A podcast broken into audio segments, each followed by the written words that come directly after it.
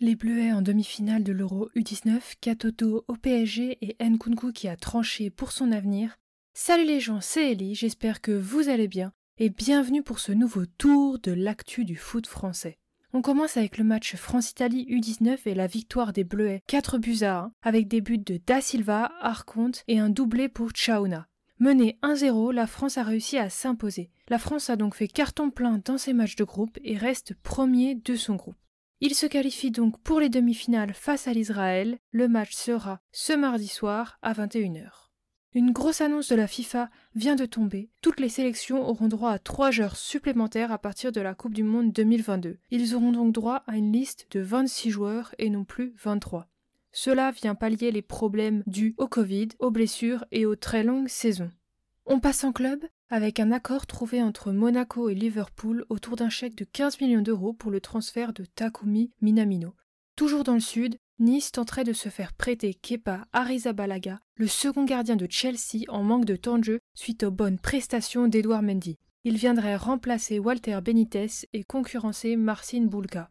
Toujours dans le sud mais à l'OM, le club a fait une proposition pour Luis Muriel de 10 millions d'euros. Cette proposition a été refusée par l'Atalanta.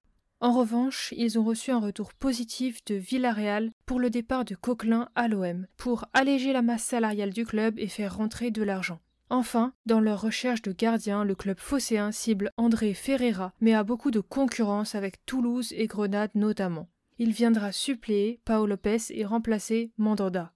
Sur les départs, Caleta Char est sur la liste des transferts pour 15 millions d'euros maximum tandis que les négociations pour rompre le contrat d'Alvaro González devraient tourner autour d'un licenciement pour 5 millions d'euros, ce qui est compliqué à comprendre au vu des difficultés financières du club.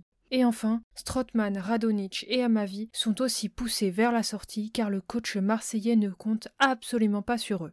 On part à Strasbourg avec Matt Sels, le gardien qui prolonge jusqu'en 2025.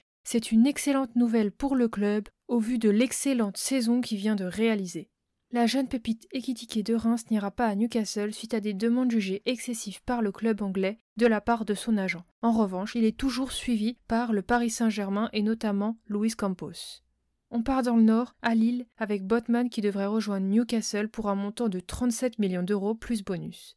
Il devrait passer sa visite médicale dans les prochains jours. Et on apprend aussi que le stade du LOSC change encore de nom, ce sera le Decathlon Arena Stade Pierre Mauroy le mot stade a été ajouté à la précédente version.